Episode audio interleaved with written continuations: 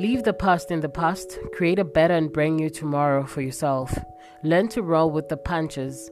Take life as it comes, but one step at a time. You will be alright as long as you stay focused to your vision.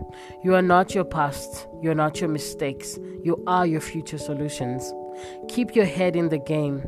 That's your true happiness, and all will be conquerable. Be free of things which are beyond your control.